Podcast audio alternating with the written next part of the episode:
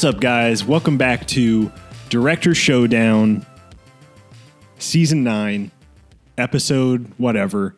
We're talking. Yeah, listen, we're just we're I've just talking one of the best movies Yeah, ever made. One of the canonical uh, classics. I guess. Yeah.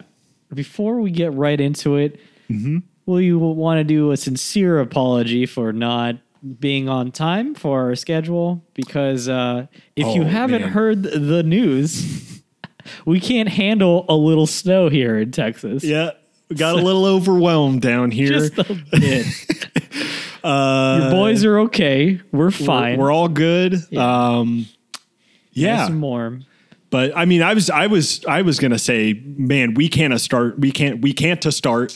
Uh, we can't start apologizing for missing weeks now. I mean, we just do it so often. Uh, but uh, I mean, we this would have been Hey, out last. you know, week. at least this was a legitimate excuse. we did. Yeah, we actually had an act of God. Yeah. Uh, you know, The thing is, I don't come up with excuses for the weeks that we just, you know, fuck up. But Yeah. you know, acts of God, yes. yeah. Why not? You got to appreciate them while you know while we've got them. Uh, and you know who I appreciate yeah. that we have this week. We got Brian Menard back. Thanks. I Yeah. appreciate you guys having me back. This is great. It's been way too long since I've seen you guys. Uh, I'm like just Yeah. energized by just being here and talking to you guys. It's great. Yeah, man. it's That's been a few nice. months. Uh, it was Sean, uh, prior guest Sean's uh, birthday. I think that we saw each other. Your last- brother. Your brother, yeah. Yeah. um, that was a fun night. That was a really fun night. what, what was the last episode that you were on, Brian, for uh, the podcast? Oh man, I don't remember. You What were was- on a you were on a Bigelow. No, no, no. Last season. I'm sorry. Last season was Waititi and Waititi, yeah. right. I think you were on that season, right?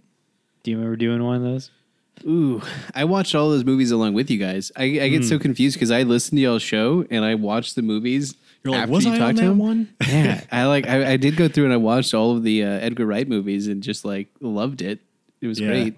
Shit. Well, yeah, man. Uh, it's good to have you back, and we're gonna have some fun talking this movie. I think for sure. Um, Lawrence of Arabia. We didn't say it yet. Orange.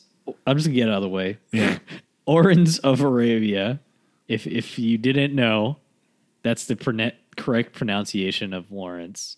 Is Orange. Is Orange per this movie, and I promise I was I was honestly confused for like a good chunk of this movie when they kept saying Orange. I thought it was like some term of endearment for like a minute, and then I was like, oh yeah, it's just it's just Lawrence. Oh, it's just easier. time saying his name. Yeah. Yeah, yeah he has this long British name that they don't want to. They don't want to try to, or they can't say, I guess. Um, but yeah, Brian. So, what's your like relation? So, we're obviously talking Kurosawa and David Lean this season. Um, have you seen many of their movies? And uh, yeah, So I do you feel about probably, I probably have seen more David Lean movies than I even realize, because it's a name that I hadn't known before you guys started talking about it on this show. yeah, Um, but I've I heard of all his movies, right? And so yeah. it's one of those guys who was making movies before I was born. And as I was growing up, I'd hear these names: Lawrence of Arabia, Bridge over River Kwai. All these I don't I don't even know the other movies he has. Um, and it was before I was even aware of the people that were involved. They were just fantastic stories to me, right? Yeah. So I don't know how many movies I've seen from David Lean, but yeah. I really about- enjoyed Have this you seen one. some Kurosawas? Kurosawa, yeah. Um, Sam, samurai flicks. I know our generation kind of went through a whole kung fu samurai anime thing. So yeah, I definitely have seen some Kurosawa. Yeah. Um, he also, I think, has been more directly referenced as influences for like really popular yeah. franchises now, like Star Wars and things. So uh, he was someone who I was a little bit more aware of than David Lean, but David Lean blew me away with this movie. He really Yeah. did. Like, I just see all the seeds everywhere. I see the seeds of like the things that it grew into, and just some of the technical achievements and some of the shots that I saw in this movie just blew me away. I'd never seen anything like that.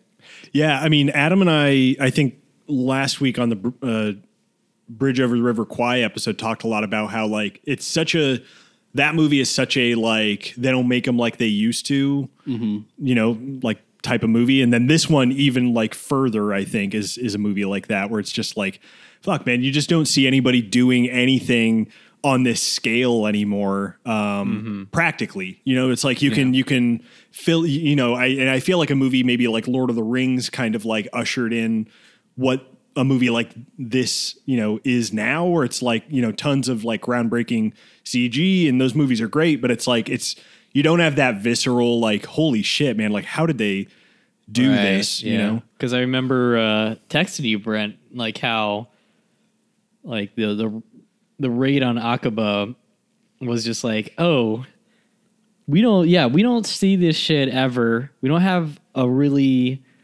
objective view of like a battle scene and actual like practical stuff, while like more modern cinema kind of cheats a little bit, where they like, I'll I, I'm I'll pick on Game of Thrones like. Battle of the hmm. Bastards, which was great. I love that episode yeah but I, I remember just noticing it was a lot of close-ups and a lot of mm-hmm. like sequence action sequences based on like an individual like tearing through like a horde which is like a lot easier to do in a in a production standpoint than having like hundreds of extras mm-hmm. somehow coordinated from like a mount like on top of like a, a cliff or something and like having them ride a fucking fucking horses into a town and just raiding the fuck out of it. And it's like you don't Yeah. see that. Yeah. You just don't. It's yeah if you do, it's CGI nowadays. Yeah, and it's like from the number of people on screen to like the length of the shot, like the one you're talking about in particular, the the Aqaba raid, it's like it's just like from left to right sequence of like hundreds of people uh, you know, like all storming, you know, this uh kind of uh, fort by the sea. Uh, and it's it's fucking insane. Like I asked myself multiple times, like, man, how did they do this logistically? Uh, and it sounds like it was from you know the little I kind of read about the making of that. It sounds like it was insane. Like I think over a hundred horses died Oh my in the production of this movie. So it's like, yeah, it's it's shit like that where it's like, okay, like I I understand why we don't really do this anymore because like they were a little, you know, the fucking uh, Cavalier is the probably the word. yeah. I mean, Yeah. I mean, Lean was a fucking wild man. He fucking was like, yeah, we're gonna do all this. You know, uh, all these horses are gonna like, everybody's gonna fucking storm this this city, and we're gonna film it all. Uh, Well, that's what's so great. I mean, that's what's so great about being somewhere or in any industry at the at the cutting edge when you're in the wild west and like anything is like fucking you can do anything. You know, maybe there's some negative consequences obviously, like stuff like that, but having the freedom to be able to do something so um so wild is uh, exciting. You never and that's why it's like I don't. I, I feel like this movie will be treasured, you know, for generations to come because you just you, you'll you'll never see this. You'll never see it again. Yeah, it Yeah. it ages in a really fascinating way. It- it- I think it ages like incredibly well because it's just like when you do all this shit practically, like you blow up a goddamn train. Uh, I mean, yeah, you have real biplanes flying over like a battlefield.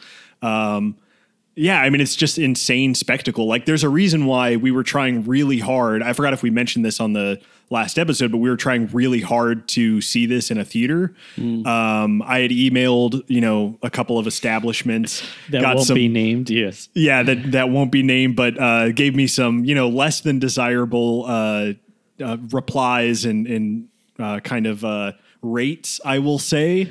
Uh, one in particular. Come on, guys. What are you What are you talking Yeah, about? a, a particular movie chain that is supposed to be in support of moviegoers, and that rhymes Mm-hmm. with Malo, Malamo. smooth. That's a, that's the smoothest Smooth. rhyme I think you could. I didn't say it. You didn't say it, uh, and nobody knows. Uh, but yeah, we really wanted because I was like, man, I, I've seen this movie multiple times, but it's like it's you know like 2001 when we heard about 2001 coming to IMAX, we were like, oh, we gotta see it, and this is just one of those that.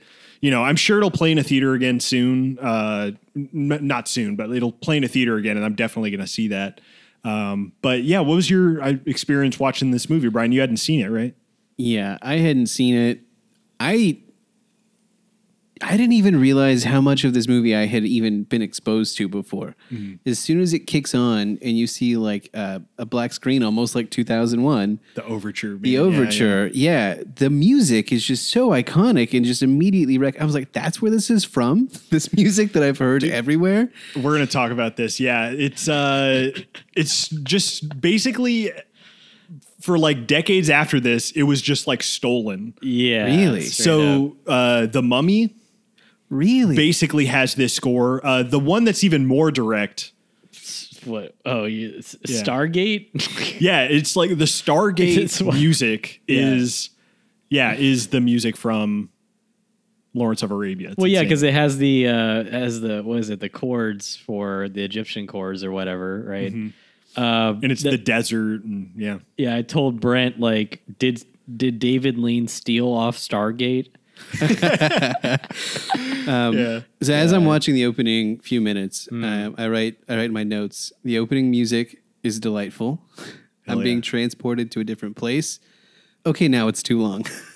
Ah. it went on a little bit too long for me. That's that's fair. I, I kind of feel that way about a lot of overtures. I feel like uh, I'm glad we're talking overtures, man. Because first of all, bring them back. Bring 'em I back. I love an overture. Uh, uh, the most recent one to have it, I think, was Hateful Eight. Right? Mm-hmm. Hateful Eight did have like a little bit of, an- of an overture. It's like an appetizer. Yeah. you know, Well- it sets the the palate. What's amazing is because this movie is so long, I broke it up into two days. And that second day coming back after the intermission and you hear that music again, it brings you right back into the place. I think it's just, it works so well to just transport you into the desert.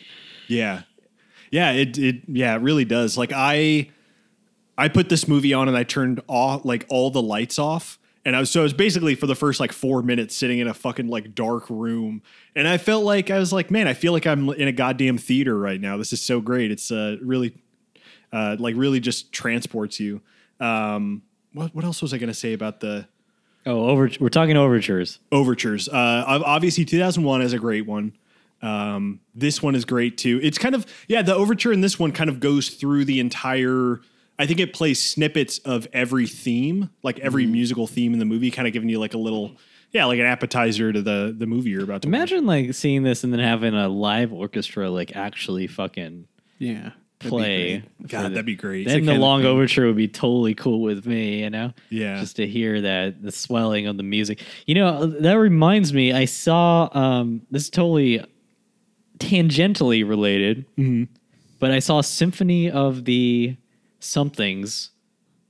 It was like a Legend of Zelda. I forgot what the name of it. Legend of Zelda, like orchestra play Oh, downtown at the Majestic Theater, and uh, it was fucking magical. Like or- orchestras are fucking amazing, Yeah. and we need to go to those things more Yeah, often. They're Absolutely, man. great. Yeah, the uh I wanted to go to that one so bad. I remember hearing about that. I went to a you know on brand for me a Star Wars one that was uh fucking incredible. It was just like so Yeah. cool being in a fucking like a, a room designed to listen to. It enhances it. It's something. Yeah, yeah.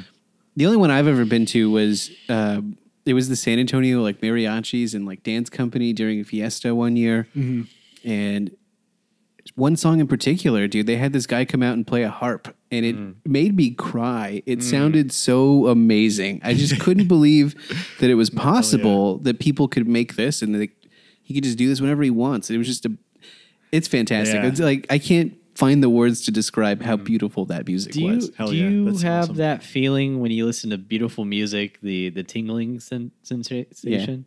That's cool. So do I. Only a rare, me- oh, not too Mm-hmm. Many people have that sensation. Actually, It's a I genetic yeah thing. the yeah man music yeah music I think more than many other like when you know we've talked about it a lot on this podcast like I cry a lot during movies a lot of times it's tied directly to the music like I, Mm. I've like kind of like figured that out um and yeah have you it was random at this one there was a concert where I didn't even know the band playing but I walked up and they were kind of like La Dispute. Like the guy was kind of like shout screaming and it was like really emotional. And i started like tearing up and i was like god damn man music is like the best. Music is Yeah. like the most incredible thing. Uh just like how easily it can just like tap into something.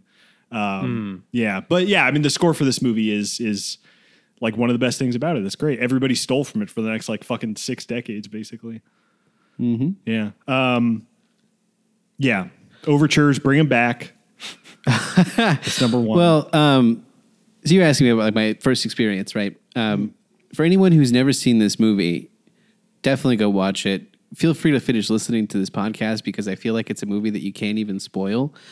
Just the more you know Yeah. about it and the more you see it, I feel like the more you're going to appreciate it. Um, this movie to me, it was I was blown away that it was about the character, which I know is going to sound really obvious because the movie is named after him. But I was expecting like a crazy war epic, which it mm-hmm. was. But for me, my biggest takeaway was just how fascinating this character Lawrence of Arabia was. Yeah.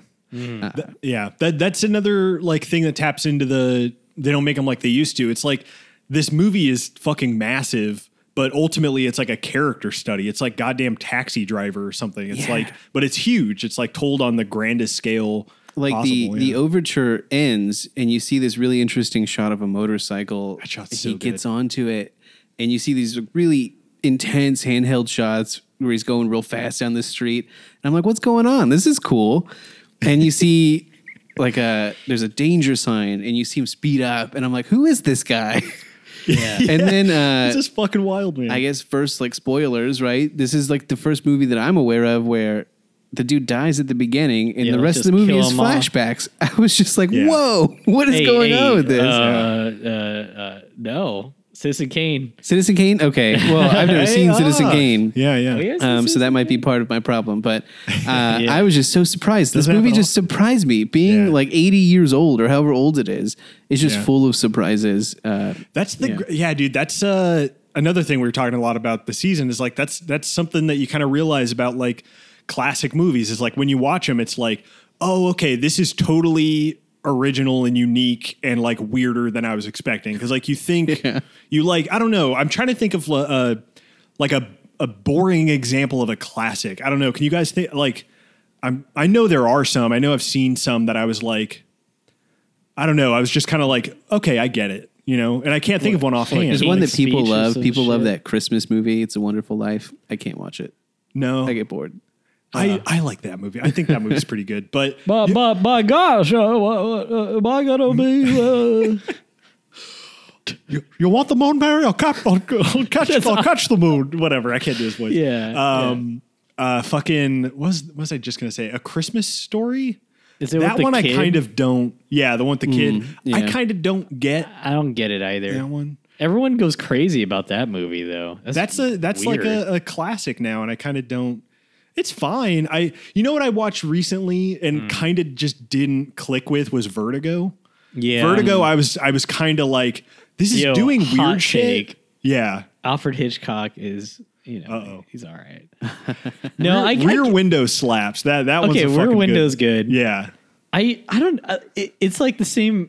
It, I don't think it's Alfred Hitchcock's fault, but it's just like how I think I told you this, Brent. The look, right? yeah, it's all stage lighting, and it's like I can't handle stage lighting after being Yeah. spoiled with good cinematography. Like fucking, you know, I know Deacon shit now, and it's like, why are you why are you blowing out these people's faces? You know, like with light Yeah. and no shadow at all, and it's just it just seems so just blah to me, and I can't handle it. You know, Uh, yeah, it's so interesting because he is kind of the main inspiration for what I would assume is your favorite director, right? yeah, Like he's he's Christopher Nolan's kind of like biggest influence. I think like he's been on the record saying that.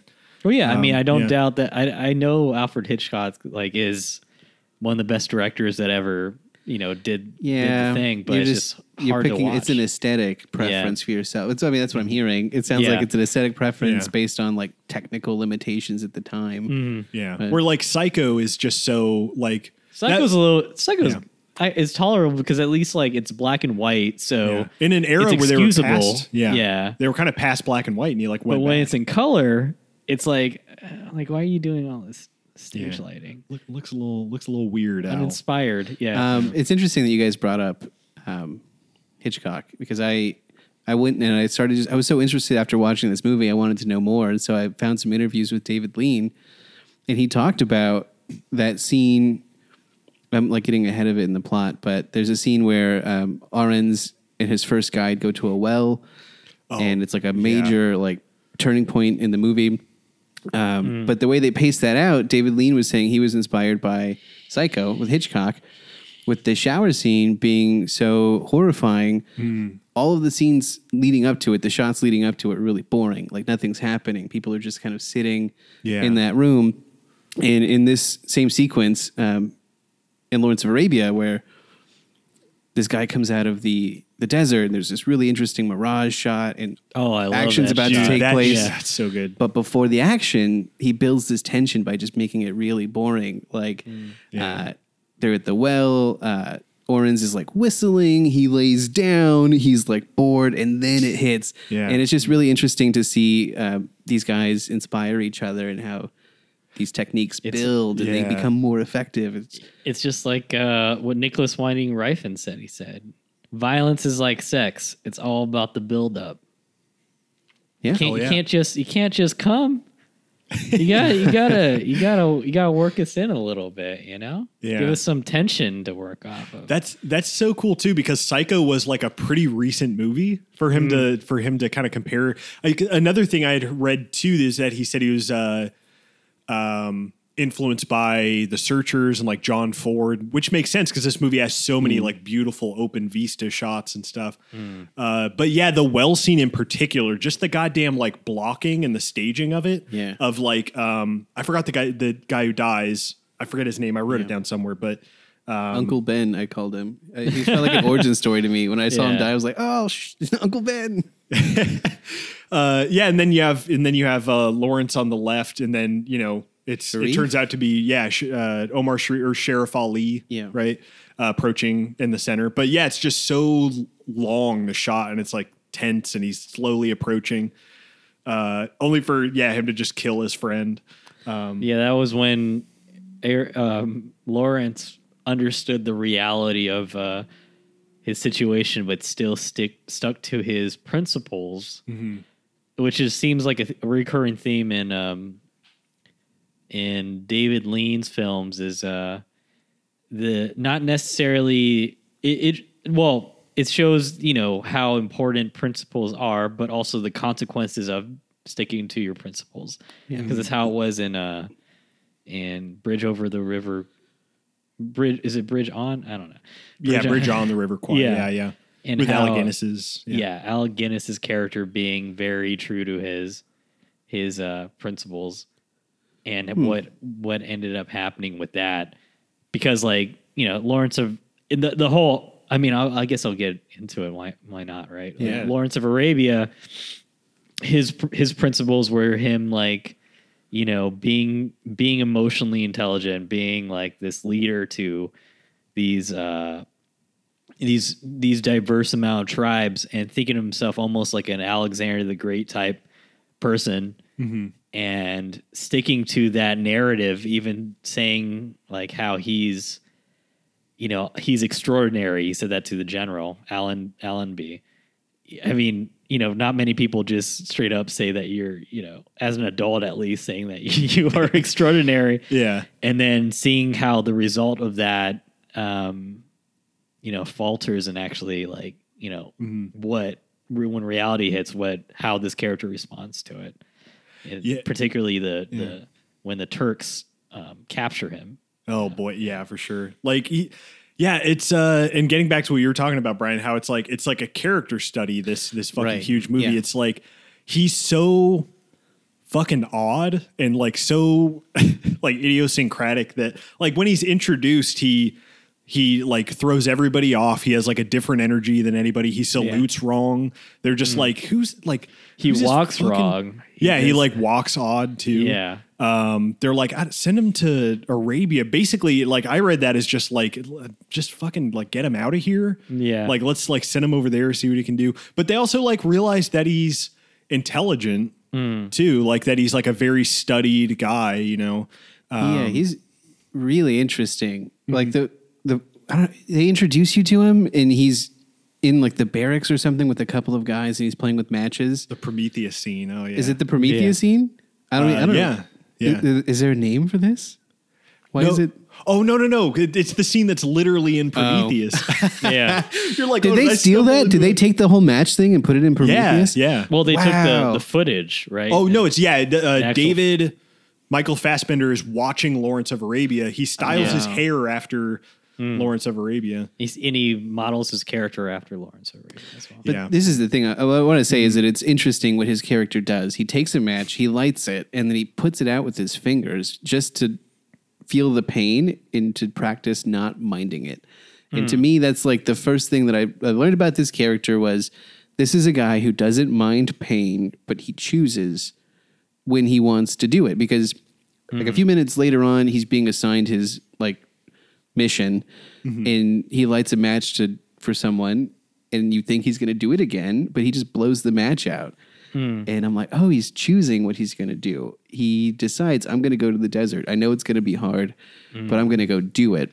Yeah, and um, in the scene that we were talking about, this uh, well scene, it's really early on in the movie, but he's not Lawrence of Arabia yet. He's not Orenz. He's just Private Lawrence, and he's English. All of the the the um, I don't want to call them foreigners, but the natives, the natives, the natives, yeah. the natives uh, want to call him English because that's what he is. He's just an English guy to them. Yeah. yeah, And that scene is just interesting to me. Uh, he's forced with this choice of am I going to confront this person who just shot my guide or not? yeah, And the guy comes and he throws a gun at his feet and he like says, "Oh, it's not my gun." He like rejects violence and he's leans back on his tools and he's like, "You can go do whatever you want. You can leave me here because I have a compass. I'm British. Like I'm fine." yeah. Yeah. And as the movie goes on, he loses his compass. He loses the name British. He becomes Lawrence of Arabia, and he just his whole thing on violence changes. And I just think that arc is just so fascinating. yeah. Um, that's what I really, Yeah. really liked about this movie. Apparently, the the real T. E. Lawrence. There's theories that he's he was an actual masochist, like like actually into it. Yeah. Well, I but that's what. Yeah. That's. I mean, that's my biggest takeaway from this viewing is that like he's low key, uh, kind of a psychopath. Like by especially by the end of the movie, he's fully like you know Adam and I. uh, You know, we were talking a little bit about when we'll get back to the scene, but it's like kind of jumping ahead. Uh, the kind of massacre scene. He's Yeah. he's waiting on his guy to give him permission to kill these people because he wants to do it. And then when he gets that permission because they kill one of their guys, he's like, "Fucking, we can do it now." The gloves are off. Uh, so I mean, yeah, I think like the, I, I don't want to speak for the real man, but I think that that is definitely something that like David Lean is is playing around with in this movie for sure. You know how much like, and he tells his uh, corporal captain, I forgot who, uh, which guy it was, but he tells him like, like he liked it. He liked killing the guy. Yeah, he know? enjoyed it when he executed um, Ga- Gassim. Gassim, yeah. Gassim. The same guy who Oh, had to go dude. save. Oh, that's Yeah, see, it's the character who starts valuing life so much. He's really just upset that this guy wandered out of the desert and shot his guide.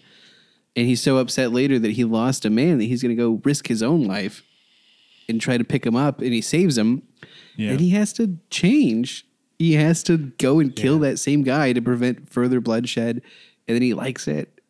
Well, yeah, that's the Yeah, that's so the issue. interesting. it Of, uh, complicates. yeah. the issue of prince sticking to your gun sort of thing and also politicking you know like like Yeah. he has to weigh all those things like w- w- it is is is lawrence the type of person who's pragmatic or is he an idealist. You know, he starts off as an idealist and turns into someone more pragmatic. I'd say.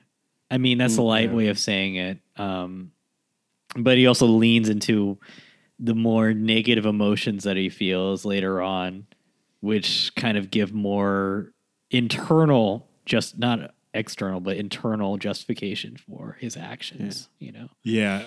I uh yeah, when- you said internal, I thought about brief encounter again and that uh yeah, like David Lean is definitely always conscious of what's going on internally inside of characters and that's not something that is very easy to portray. Like in in Brief Encounter, uh, you know, it's done so with uh, like monologues, and it's like you know the the voiceover thing, which everybody says is a crutch, and it's like by the time it gets to like Lawrence of Arabia, it's like he doesn't need that. It's like it's he, you know, it's long, it's a long enough movie that he has like multiple opportunities to show you what kind of like character he is. Like uh, I, I love that early moment when um, when uh he is like offered a drink with his guide when they're going to see Prince Faisal mm-hmm. and uh and he's like no I'll drink when you do. Yeah. It's just such a like he's trying to adapt to the desert. He's like I chose, you know, I wanted to be here. I'm going to do my best to kind of like adapt to how do they as the live. Romans do, so Yeah. on and so forth. Yeah, mm-hmm. because he wants to be, because like he never really belonged in England. Mm-hmm. So I guess he he was trying to find is it- is this a possible home for him? You know, Yeah, like do I belong here? And uh yeah. Interesting. I thought he was um, trying to buy credit for himself because the uh, the guide is assuming, oh, you're a British dude. You're going to need more water. Why don't you go ahead and drink? And he looks at him and says, "Well, you're not drinking. You don't respect the other British guys. How do I get your respect? Maybe I'll do what you do." Oh, okay. and then I mean, later- yeah, it's definitely Yeah, Yeah, a I little bit later on, they're they're eating dinner and he tries his food and you can tell it's gross. But Yeah, I, he does it again. He's great, like, "I'm going to do this." I'm Then he gonna- straight up yeah. gives him his gun. You know, Yeah. as a way of uh, winning this guy over. So it's like, Ar- uh, I keep wanting to say Arab Larry. Um, sorry, it's too late now.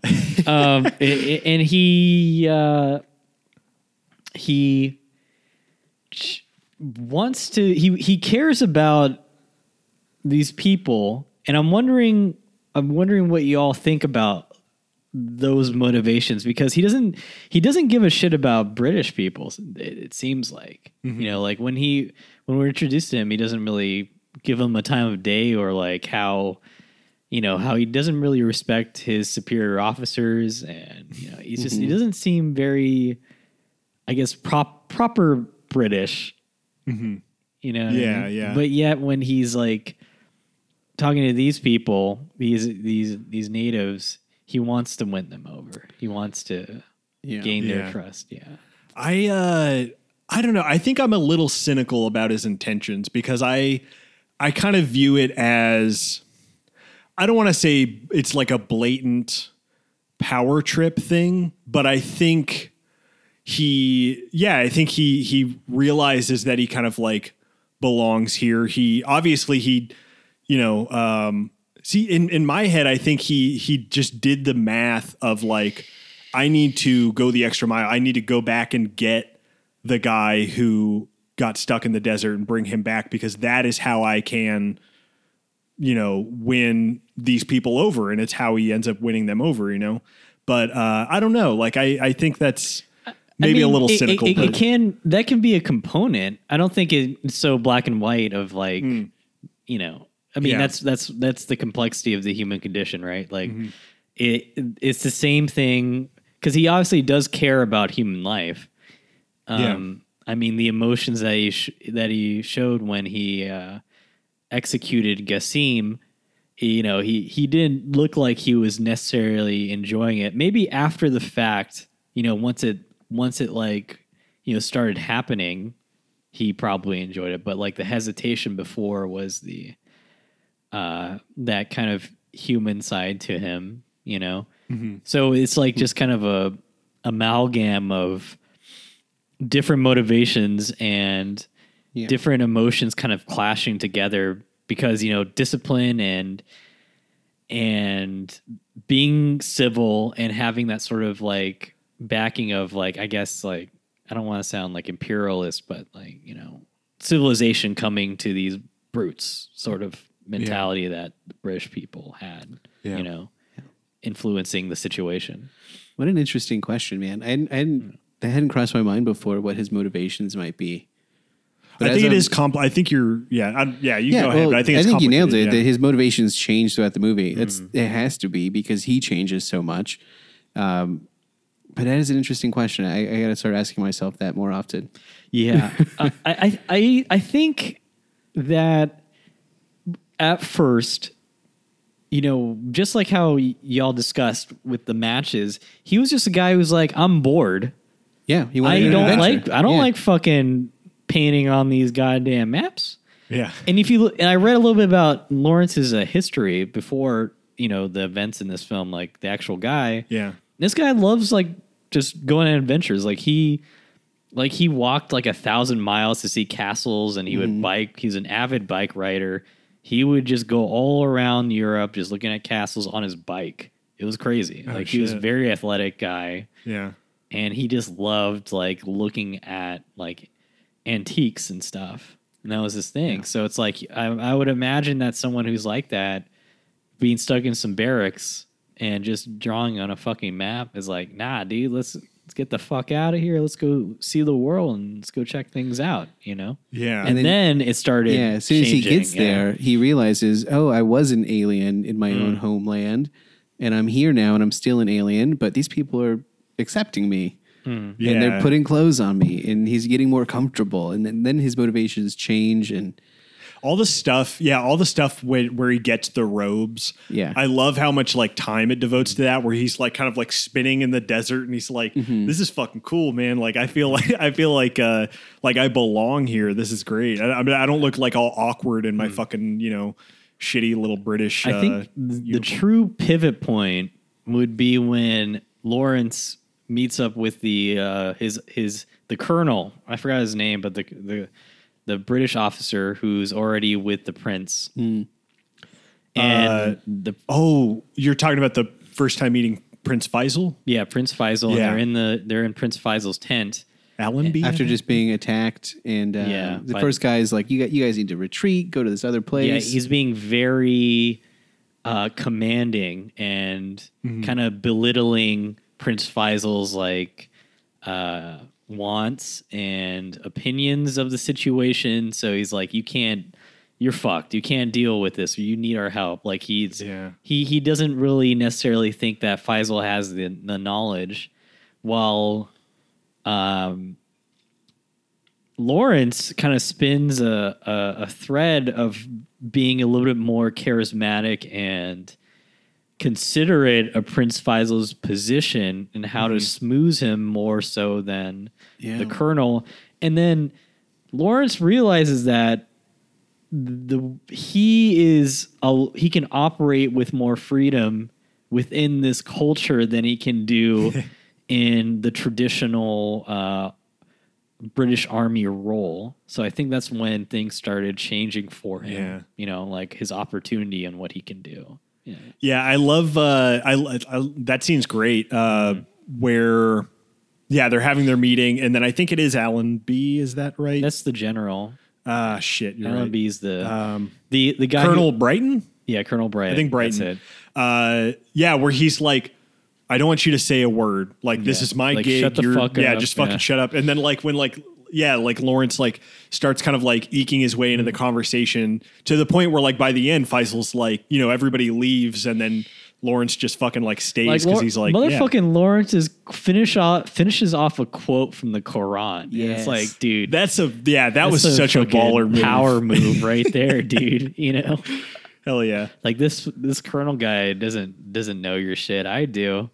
I respect your culture. Yeah, You know, exactly. it's like kind of it, it, it's it, it's so interesting because like I think I think it's like that kind of dual dual motivations where it don't like to someone who doesn't like imperialism will say, well, look at that with mm-hmm. goggles saying he's just slithering his way in. Mm-hmm. Well, someone who is like a more sympathetic towards Lawrence's condition will say, no, he actually loves like the culture and you know, because he fucking knows the Quran. Like he pulled it out of his fucking ass. you know? Yeah. Well, yeah. It's a okay, dual- They were they were yeah. reading that off as he, when he walked into the room.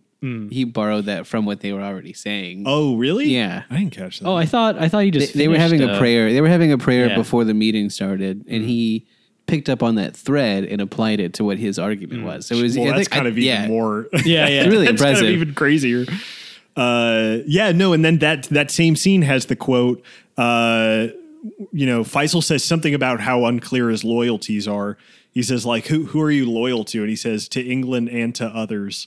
And it's just so like fucking like he's just like, "Yeah, man, I'm fucking like." Yeah. I'm just, I'm out here just winging it, like I'm workshopping it live out here in the fucking Mm. I'm out here. desert. It's Yeah, me out out here. here. Yeah. It's great. Uh, uh, what is the other great quote? Oh, there is nothing in the desert, and no man needs nothing. That's uh, kind of a fun That little. was fun. little One of the quote. ones that I wrote down is really dumb. Um, as he was like leaving camp, and everyone was like, all the orphans were like, "Hey, pick me, pick me, uh, let me be your servant." He's Yeah. like, "No, no, no," and then eventually the line that works is, "I can't afford it," and I wrote that down, Yeah. and I'm like, "Oh, it's such a great way to blow people off." Yeah, If they're not listening to you say no, just like, "I can't afford it." I can't afford Like, it. what they're am I- outta yeah. here. Yeah, What are you gonna do, right? Like, yeah, Yeah, that's great. um, got to remember that for when I go on vacations and and everything. Um, oh yeah, but uh, I do. I want to shout out like the the wild. Uh, you know, I guess there's nothing else to call them, but like set pieces. But I think right after that scene, or right, I guess right before it is the crazy like biplane attack. Yeah. Right. and that's just fucking nuts because it's just it's just real biplanes uh, flying over and like dropping Yeah. bombs and like shooting at their at their camp. Um, But uh, yeah, that's just shit that you don't. all of see. it's nuts. Now, like all of it being real and on location just adds so much to it. Like as they're walking through the desert, you see these long shots, and there are no, you know, they took more than one take, but there are no camel tracks from the previous take. And you just see the craftsmanship that they put into this. That they were able to coordinate all of these people Yeah. with with what probably radios or something. Like I don't. it just yeah, seems fuck. impossible with like Yeah. international. And especially you know, those crew. fucking wide shots from like a mile away. Yeah. And it's like, Yeah. what do you, it's like, uh, uh, are you, you start recording and you, you hope that them, they're going, like, I don't know, dude. It's fucking nuts. That's, Yeah, I wrote down right under biplane attack. How the fuck do you manage this set? Because it's just there's got to be like half a dozen to a dozen people, yeah, with radios who are just like, yeah, we've got uh 60 of the extras here. Yeah. Apparently, yeah, I mean, it was a nightmare to shoot. Like um a ton of the extras would get impatient, they'd get bored, like they would like, be they would not be the best at listening. Yeah. Uh and yeah, it was apparently you know, chaos to to do those and you gotta specific rely on your cameraman to cap, get the fucking biplane because Yeah. I mean, like the biplane guy pilot, he, like I'm He's just flying, flying, man. yeah, I'm just flying around. Like I don't know, like what Yeah. you know when someone's recording or not. It makes me think of uh, that scene uh, in The Aviator, uh, a movie that I fucking love, but Yeah. where Howard Hughes is only like 23, but he's directing From an all of airplane, yeah. yeah. He's like in the airplane filming, and there's like there's dozens of fucking airplanes that are like almost hitting each other, and it's like that's how they filmed, Yeah. you know, like dogfighting scenes like that. People crashed and died in real life, like. It's It's just fucking insane. sick. They don't make them like they used to, you know. They don't. They don't, man. It's, it's all, all we're all just modern filmmakers are cowards. Well, I mean, and you're out in the desert. Who wants to be out in the desert, right? Let me be inside at a green screen or something. Like, if you're a fancy, high paid actor, like, Oh, yeah. I mean, you you fly down to Yeah. Atlanta and you film the new Marvel movie in a goddamn parking lot. Yeah. and- hey, if you're call it a not if you're not like shitting yourself due to just dysentery out in the fucking desert, then you you should never call yourself a professional actor. And I'll put that damn, put put, Put that, that- into a into a textbook. Um, but I'm sure the SAG will help you in whatever like, you know. yeah, I heard I heard some.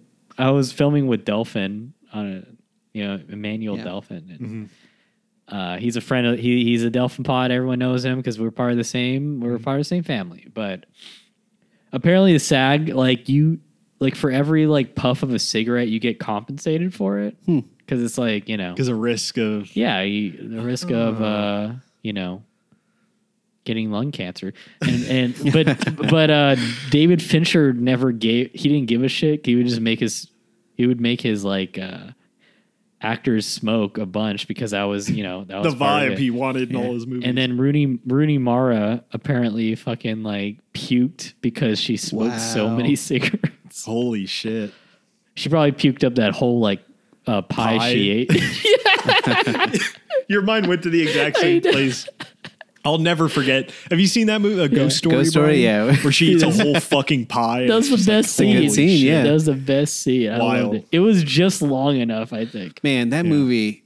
Oh man, you guys are reminding me of that movie Yeah. right now. I felt like that ghost for the last year, living at home by myself, like not going to work. God, yeah, A Oh Ghost Story God. really is a big 2020 uh, COVID mood movie for sure. I could totally see that. Um, I wanted to go back to you talked about the the match scene, uh, literally Yeah. the scene that coined the term match cut. Like match cut exists because it's really, yeah, it's uh, because it transitions to the sun. He blows it out, and then it's Yeah. the sunrise. It's and that was such a brilliant. good. Yes, dude that's like that's david lean's we talked about it in the first episode but like he's an editor uh and did he edit i think he edited this movie too but uh he was an editor before everything else and oh so he didn't but i'm sure he was like right you know d- Yeah. very hands-on um but yeah that's that scene is like beautiful where it's just you know the fire turns into the the sunrise in the desert Yeah. um it's just the best way to like cut from there to there Yeah. um, it's so good. But yeah, it's like literally this movie coined match cut. Like that edit is from this. Huh.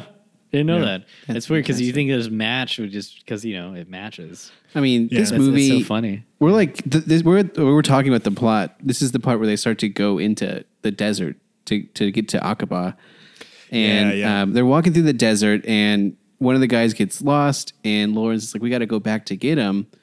And all the other Arab guys are like, "No, you can't. That guy's dead. It is and written." You're gonna, yeah, you're gonna Ah, die. Nothing is written. if you go and it's written he's like no nothing's written this whole thing to me like it is written took me straight to star wars uh, to mandalorian uh, where the guy was Yeah. like this is the way and i'm like oh Yeah. star wars is also in the desert and i'm thinking oh that's interesting um, he goes into the desert and he goes away and everyone thinks he's dead and he comes back and they give him white robes and now he's Gandalf.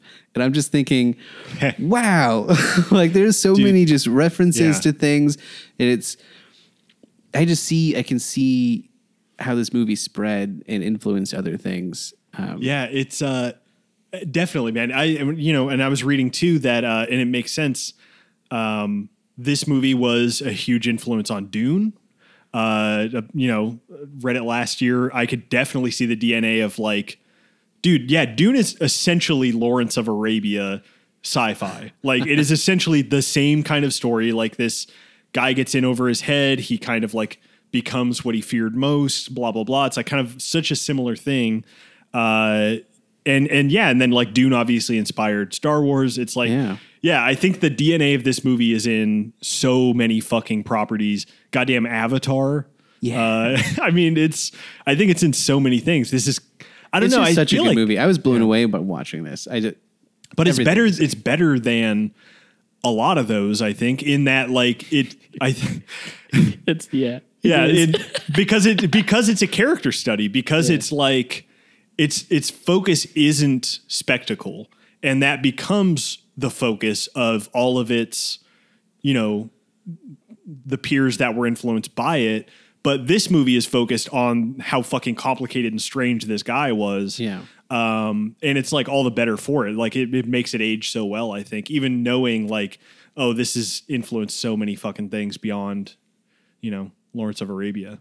Yeah, Dune's the big one. Dune's the one where I was like, when I was reading the book, I was like, which came first? Because this is fucking Lawrence of Arabia. Um, but yeah, so the journey through the desert, all that shit is is very stressful.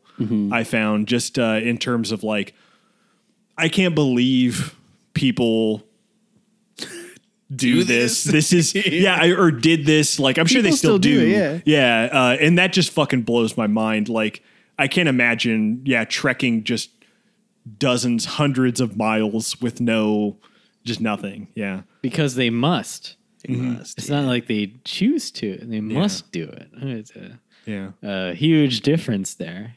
It is written. Yeah. The, it's uh yeah because their whole approach is like we can't approach from the sea we'll get destroyed so they're like we'll hit them from the back and we're gonna trek like 200 fucking miles Yeah, through the we're gonna desert go to through the it. unpassable desert. The they'll- anvil. They'll, never The, it. the anvil. I like that name for the the very difficult section of the des- desert. The sun's anvil, I think. Yeah. yeah, yeah. where yeah where they have to start moving at night uh sleeping during the day um but uh yeah and then during this kind of sequence he's picking up his his uh like assistants uh Faraj and what's the other one's name I forget the one that dies in the end um yeah he like gets his like two assistants Daoud. Daoud, yeah that's right uh, and I guess we should maybe mention what's his name. Man, I'm so bad with the names in this movie. Is this where they team up with the other guy? Is this is where they team up with the dude. He's like, "Dine with me." And Oh, yeah, they like Saeed. they play on something? his, um, yeah. I, his I, bride Iu, Iu something. It's a guy I can't yeah, pronounce it. I'm that guy's cool. I like that guy. Okay, so yeah, t- t- correct me. I mean, I could be completely wrong. and I- and and this might be bad. yeah. Was his nose real?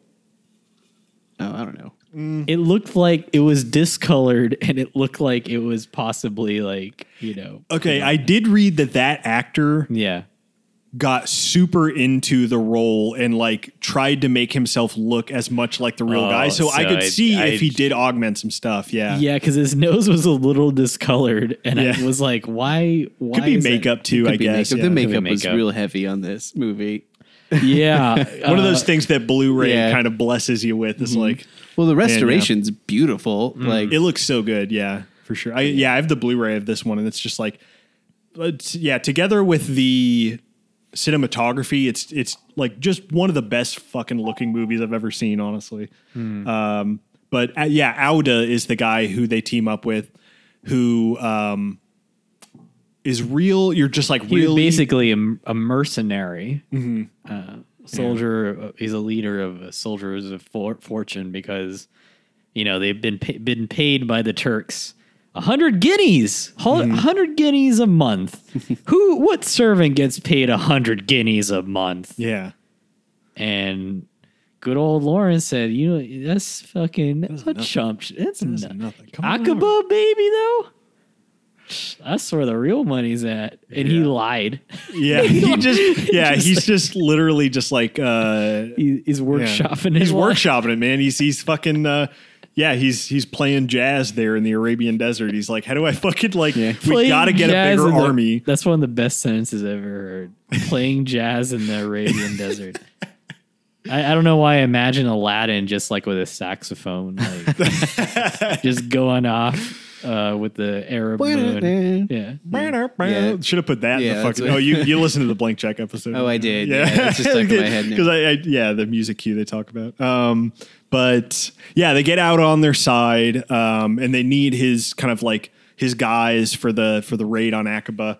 Um, yeah, you have you have that yeah the dinner scene when he eats the food clearly doesn't like it, and it's him trying to win over that guy Mm-hmm. basically, and because he's also like he's the one who calls him English, right?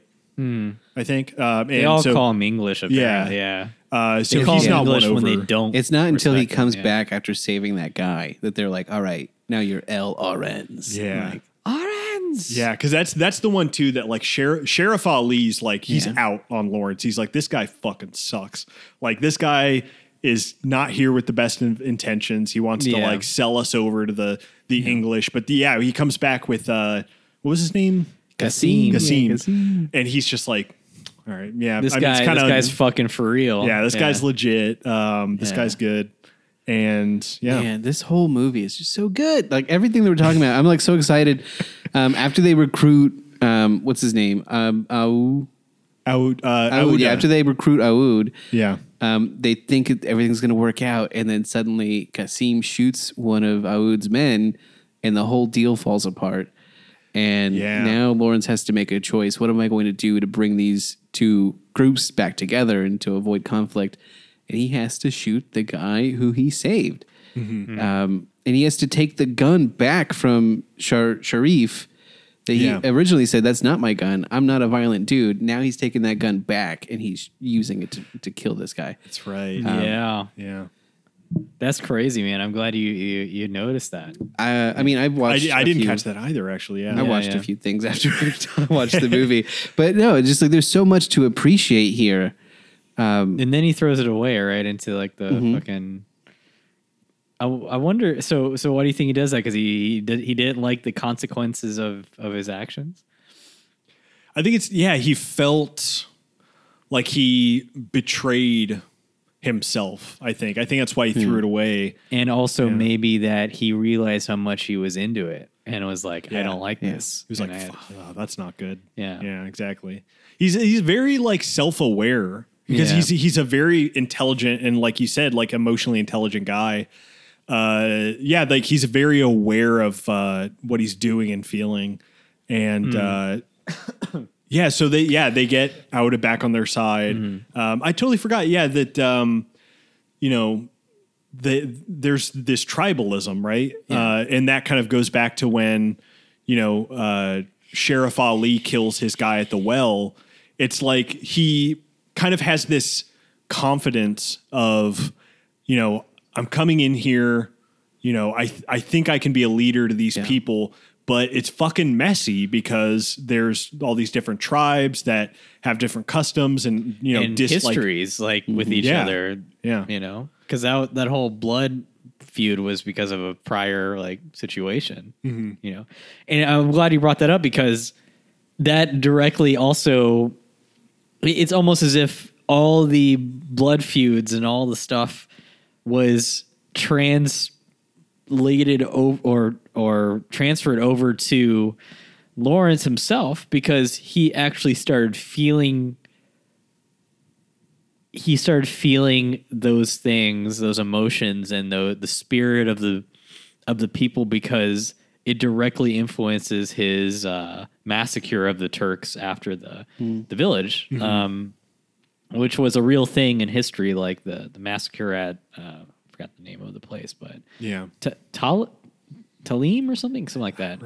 Um, yeah. and like you know, they fucking killed women and children. I read a I Yeah. read a passage from Lawrence's uh, diary, and it said like, fuck, he he saw like a woman who was pregnant that had, was like just dead and like really graphic stuff. Like it was Yeah. horrifying, and obviously that that would uh so he, he he he made it he made those people not monsters anymore like the the arabs but he made the turks the monsters and was reactive with them and, and that was the consequence of him being the leader of this uh these these tribes now you know Yeah.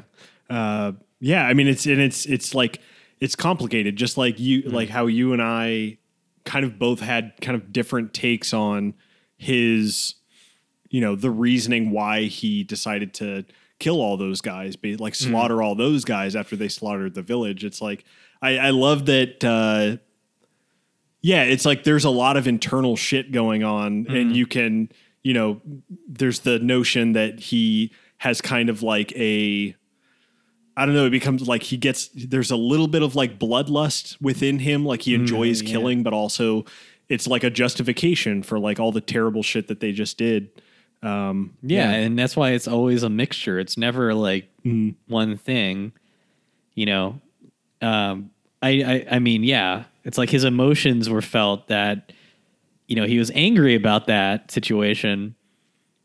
And then when he attacked he started leaning into the emotions of the bloodlust and just that's when it went into overdrive to where he forgot about what he was even doing in the first place where the the bloodlust was the one that was motivating the actions with the massacre of the Turks because well oh that one guy what's his name um his buddy you know tell him he said Yeah. call it off like stop he just wouldn't he Yeah. just kept going yeah yeah. Um, Sherif it. Ali, right?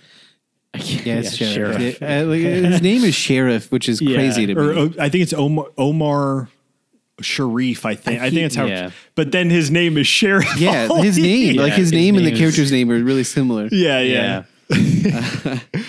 you know what? Um, can I take us to like historical inaccuracies? Is that Sure, yeah, Yeah, because yeah, there yeah. there are plenty. Yeah, I was reading Yeah. some. Yeah, because like we're talking about this this movie? It's entertainment, and there's this character that's they've put flourishes on the story to make it work as a movie. Um, but I just think it's really interesting the choices that the director made. Right, because he cast Peter O'Toole, who is like six two or something, and Yeah. the real life Lawrence of Arabia was like five five. yeah, he was a short Um, guy. Yeah. And a lot of like the the way that the Aqaba raid went was different in real life. The way that um, him reporting back to the British generals was different, and just the overall story of that final battle in Damascus, it, it happened differently. Like, um, it's interesting to me to think about a movie that was made with historical inaccuracies that everyone loves. And if it happened now, people would be like, no, you can't have uh, Alec Guinness play this Arab guy. You can't tell the story that didn't happen. You can't do this and this. Um, Yeah. but it's just really interesting. It's a story that even today, I don't know the full story of Lawrence of Arabia. Yeah. yeah, same. And I think yeah. that's an important part of us accepting it as Americans is just saying this isn't history that we were taught in school. It's okay if you get it wrong. Like It's- I don't know. yeah, that's Like, what that's yeah. what I go back to the thesis of uh of Once Upon a Time in Hollywood. Hmm. You know, that movie is intentionally historically inaccurate. Like it, because to convey a historically accurate portrayal of how you ought to remember someone as opposed to, you know, yeah. like like I mean Sharon Tate for example like the whole point of like Sharon Tate in there was to remember her as like this this uh flourishing actress at the beginning of her career who was so enthusiastic about being in Hollywood and being in movies and loving the movie industry that no one in after the gruesome murder that she faced no one gave a shit about her career in that way they said oh that's the chick who fucking just got killed by it defined Manson. Yeah. That's what defined her. And, you know, Tarantino did something very clever by making it intentionally inaccurate to portray truth. And that's like fucking that's wild shit. That's some wild shit. yeah, that And- is yeah pretty baller. And that's why I mean, like when you take like movies like this, it's like you can pick apart the historical inaccuracies, but I think that would be very just surface level stuff where it's like, you know how have you heard of Cinema Sins, Brian? Or I mean, I oh, know yeah. you. I mean, I, c- Yeah. Are they the ones who were like everything wrong with Spider-Man? Yeah, twenty one minutes. Look at all these plot holes. I can't believe Peter pissed his pants in this. That wouldn't happen. You know, stuff like that. And it's like you're you're missing you're missing like the like the point by pointing out like well, you know, like that didn't actually happen with Lawrence of Arabia or, you know, all that. It's like eh, eh because you're you're you're, all, you're conveying like themes, and that's like the spirit of it is more important than the the logical connective tissue. Unless the logical connective tissue is the thesis of the movie, like something like Primer. You know, like hmm. you know, pick pick your battles on where it is, knowing the intentionality of the director. That's the key point. You mm-hmm. know, historical inaccuracies, whatever. It's like I, I, I never thought because like I, I remember watching The Butler and I don't like that movie at all. But Lee Daniels, the butler. I think you mean. yeah, Lee. oh yeah, no, it's Brian. You know this? It's, uh, you have to call it Lee Daniels the Butler for legal reasons. because there was already a The Butler. Yeah, Yeah. And this is stupid, but wild, like you just know, wild. he, he didn't have director Like, of Precious. oh Yeah, yeah, based on the uh, novel based on the novel Push. Pushed by Sapphire. Sapphire. Yeah. Uh, bringing back classic joke. But no, yeah, yeah, Season Oh, just to nine, so finish go the strong. point, Yeah, you know, like he, yeah, he, the butler, he he only had one son. He didn't have two sons. He, you know, he just Mm-hmm. he was just pushing a point about something. That's all, yeah. and that's fine. even though it's stupid. But Yeah. you know, it's just you have a point to make, and you kind of flub it a little bit to get it across, right? Yeah. I mean there there was an interesting uh side effect of like the the hugeness of this movie and the fact that it was based on a real guy in that this movie did influence the biographers of T.E. Lawrence like which is fascinating because it's like yeah, I, and I, it was so massive it was such a, you know, huge thing that everybody kind of saw and you know, as a, you know, as a group, like kind of all took in this version of T. Lawrence, that it like affected biographers, you know, writings and books and stuff about him later on.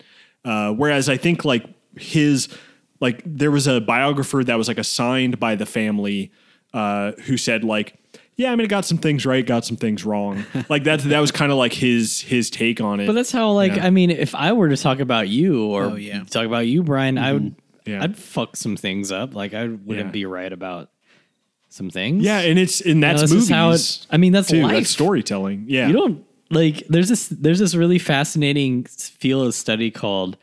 What is it called? It's called histio histiology. I think that's what it is. It- Oh, shit, it's a mouthful. It is the the study of historians and and how they interpreted history. Ooh, shit. So it's like a kind of like a meta thing. Yeah. Because like if you're like a conservative historian, you're gonna look at things at more like a uh, like a capitalist perspective, or if you're a leftist historian, you're gonna look at things more of as a Marxist perspective, or if you're a scientific like kind of more based uh, historian, you're gonna look at it in a more scientific way without the emotions as, uh, uh associated with it, and that's and they try in that field study they try to decipher like like how is this historian influenced? Hmm. You know like how Yeah. did how because when you when you talk to anybody about hmm. like if you talked about even as recent as the Trump presidency I hmm. won't get too far into it but you can look at the same fucking headline or they can like two people can witness the same fucking event Right. and they're going to tell you completely different things Yeah. and who's right? Both. Who's wrong? Both, maybe. And I think it's a, a synthesis of the two in a way. But that's kind of like the beauty of it. Like, what is what is truth? I don't know. that I guess. feels no that that's Yeah. Interesting and that's like really uh that seems really important to have that that feels like some who watches the watchman shit. Right. like like the people in control of history you know narrative written history that's like you know saved for future generations it's like yeah it, it makes sense that you would want to like you know kind of Control the story, control that narrative. Yeah. Because yeah, if you're if yeah. you're a Marxist like historian, you're gonna think of everything as a class struggle. Or if you're like a Christian historian, you're gonna think about Yeah, yeah. as a um uh, a Protestant uh, struggle. So maybe you not know? so much control, but your perspective is going to be Influence, tinted by yeah. whatever your experience has been. yeah yeah, like what else are you gonna do? Yeah. You can't help it. You you that's why peer review is so important. I don't think I mean now I'm doing like a plug about like like peer review is very very important that Yeah. no one actually appreciates how important peer review is. yeah for sure um Yeah. but uh where were we We're like halfway through the movie. We, I mean, yeah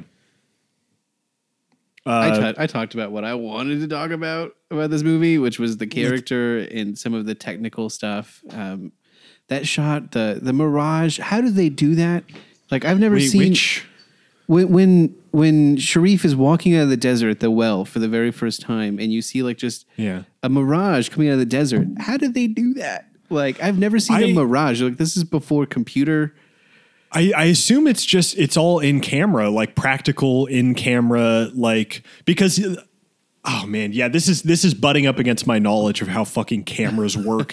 but like I would assume that same optical illusion can be done in camera, right? Like I mean, it had to have been done in camera. Yeah, Like, yeah, like, they literally did it in camera. But Yeah, I didn't even think about that. Yeah, you're right. That is a pretty wild For- shot. for, yeah. For which one? Uh, Uh, the well, I mean, the well Yeah. shot with uh, the sheriff kind of coming, yeah, th- like capturing his mirage. I mean, that's just a real like a real effect of light bouncing off of uh, very hot air.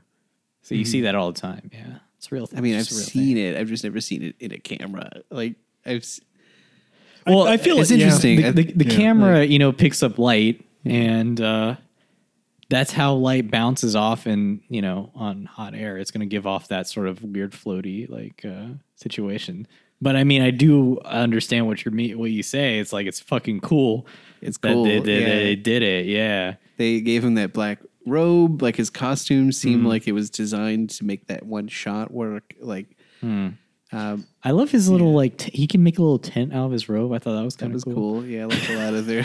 yeah, just like Yeah. the the crafty Yeah. uh, stuff they they all kind of like figured out how to Hmm. how to survive. Man, it's it's wild. You just don't fucking see shit like that. Hmm. Um, but what the quote I wrote down, and I'm trying to remember the full context, but uh, when Lawrence says, "Why not?" Moses did, and he's he's already doing the like savior, uh, the like He's the guy. He's yeah, the he's one. he's the leader, and he's full. You know he's what? comparing himself yeah, to yeah. This is like the last thing that I wanted to like. Hmm. I have a question in my notes, right? So after intermission, he comes back. He's like loving it, and um, he goes and he quits. Right? Mm-hmm. He goes at one point, he just quits, and I was like, I kind of don't believe that this guy is quitting right now. Like, someone talks to him, and it seems like I couldn't decide whether he was trying to grapple with his uniqueness and just that he is a really special person, or was he just looking to be acknowledged by everyone? Was that after? Wasn't that after he got broke? He yeah, got it was. Yeah, it was like after he got tortured, he went back and he's like, "I'm I'm done. I quit." And Yo, so let's talk about that. like, why do Yeah. you, why did he go back after he quit? Let's talk. Oh, about, why did he go back? Yeah, yeah. We'll, we'll we'll get to that point after talking about like I think it's an important scene Mm-hmm. uh, where he because he goes and investigates um what's the name of the town uh Uh, so this is yeah, fuck this ass, is like- post interlude. I think One of the Turk cities, right? yeah, Yeah. that that was that they're going to attack and he does the reconnaissance and he decides to he he says he's fucking invisible like he's a goddamn god or something and he yeah, he's like, I don't need you guys. Yeah. He's yeah, he's high on his own he, shit yeah, for he sure. is way too cocky at this point. Yeah, Like this blonde, blue eyed person walking in, like it's fucking nothing. And of course, it gets caught. He's like, keep walking. They they won't see us. I'm fucking Ignore them. invisible. Yeah, Ignore yeah. them. No, he gets caught, and there is a. He, he gets stripped and uh Yeah. What was the scene, dude? oh, because it seemed was like so uncomfortable the that scene. officer had instructed his men to pick up dudes that the officer might want to fuck. That's, that's what I. literally what it, that I thought too yeah, yeah yeah. Is that It- what that was? yeah it is? And Adam even texted me. You had read that uh, he, he was yeah. sex- he was possibly sexually abused in that Turk yeah camp. and that that's totally the yeah the vibe. The, guy's vibe. like eyeing him up and down. He like pulls his robe off. Well, the, It's, the fucking uh, close up that Lean does on his lips, I was like, "Whoa, God. this is out of fucking, Yeah. is that left field? I didn't see this coming Yeah. for this movie, and I've Uh-huh. seen this movie before, and I forgot that like he was Yeah. like, you have fair skin, and uh, I'm going, I want to fuck you. It's like he's got That's that right. Yeah, because there's the whole fucking lineup of guys. Yeah. And then he like picks him out. Yeah, dude. And then it's and you all think yeah. you think it's just because oh he's like oh they know he's a spy or some shit. Yeah, it's But like no, we know- like yeah. he just wants to. F- Yeah. Yeah. And it seemed like he was the guy was getting off yeah. by being a voyeur watching him be tortured. Oh, he was totally yeah. He was totally into that it. what yeah. that really that really is such wild shit that you're like, oh boy, this I didn't expect to see this scene in this movie. and it's Really? important. Yeah. It's important because it's a f- it's it's it's reality again coming down to uh Lawrence to where he is not a god.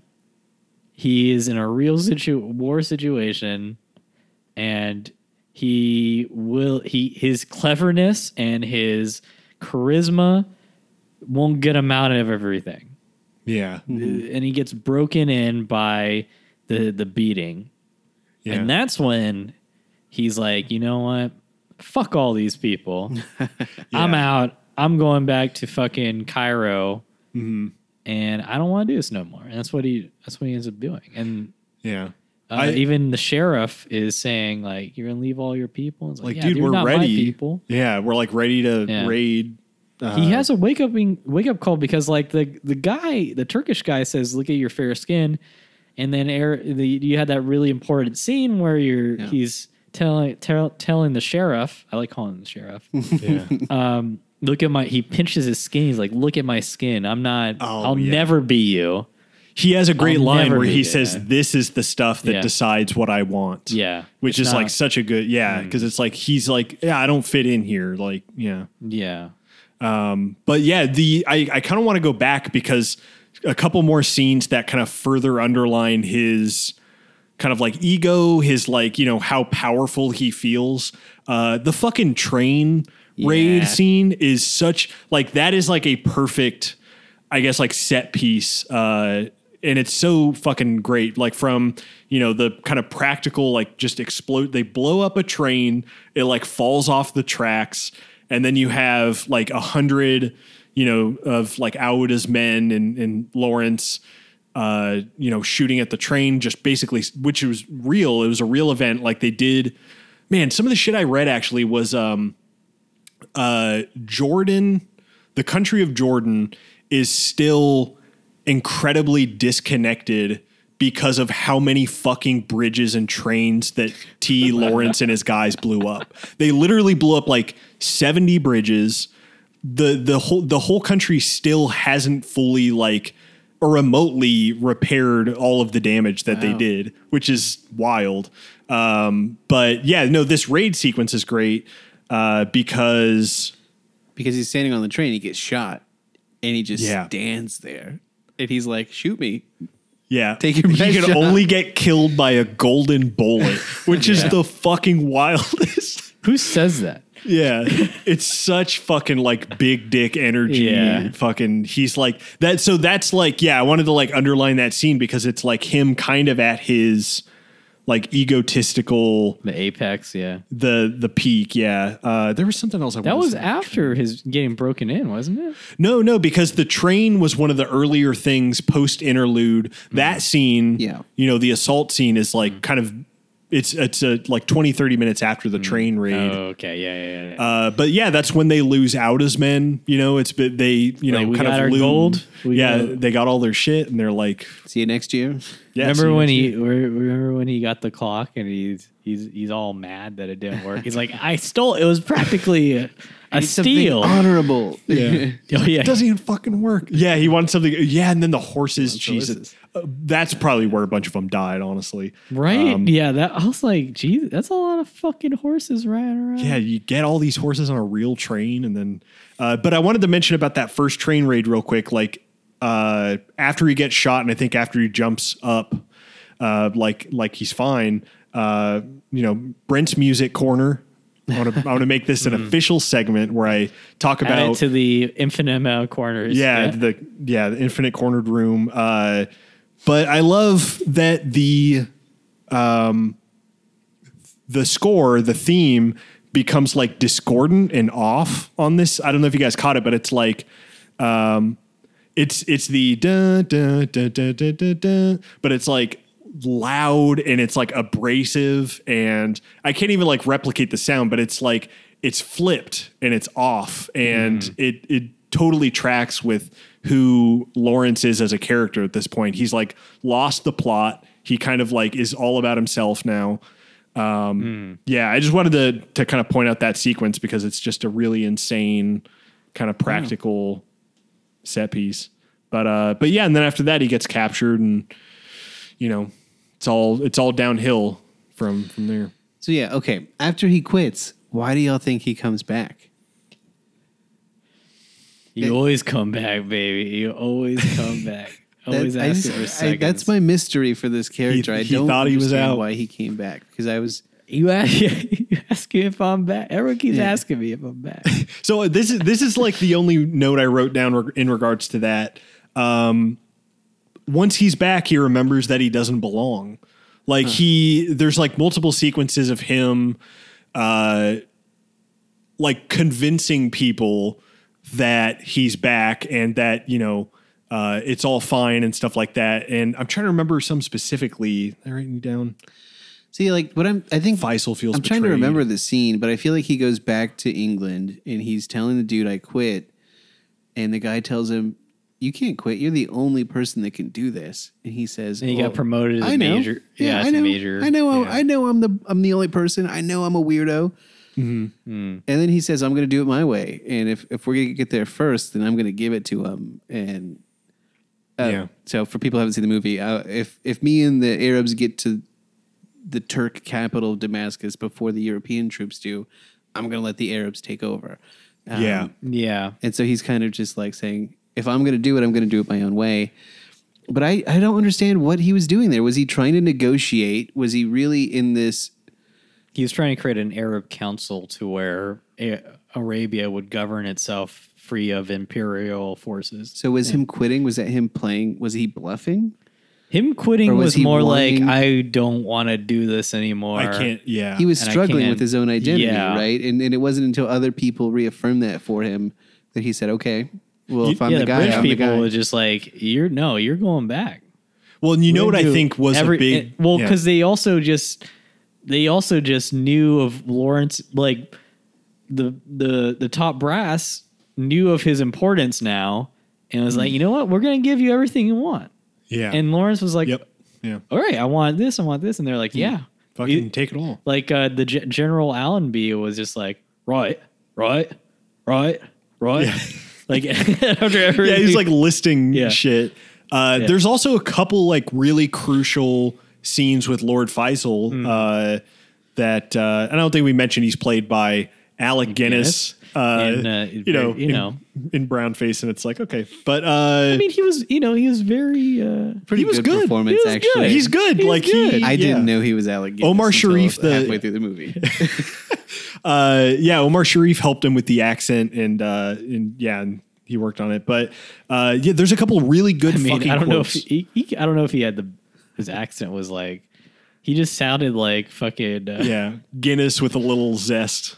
Well, he, I mean, he, sound, he sounded like fucking Obi Wan, you know, like Yeah, he is.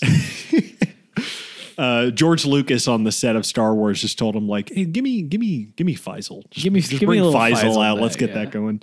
Um, but yeah, no, uh, I think Faisal is also an element of why he decides to go back because it's just like straight up like him shaming Lawrence in a lot of ways. It's like uh, he thinks Lawrence flipped on him.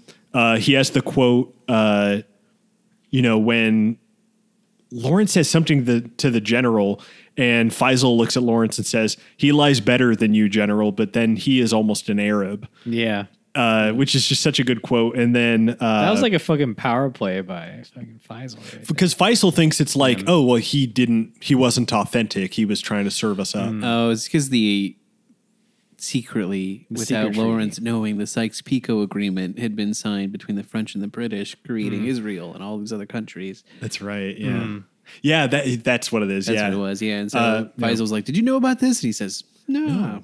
yeah. And, uh, and he didn't right. Like he didn't know about. He legitimately did not know about it. No, but Yeah. that plays into his quote A man who tells lies hides the truth.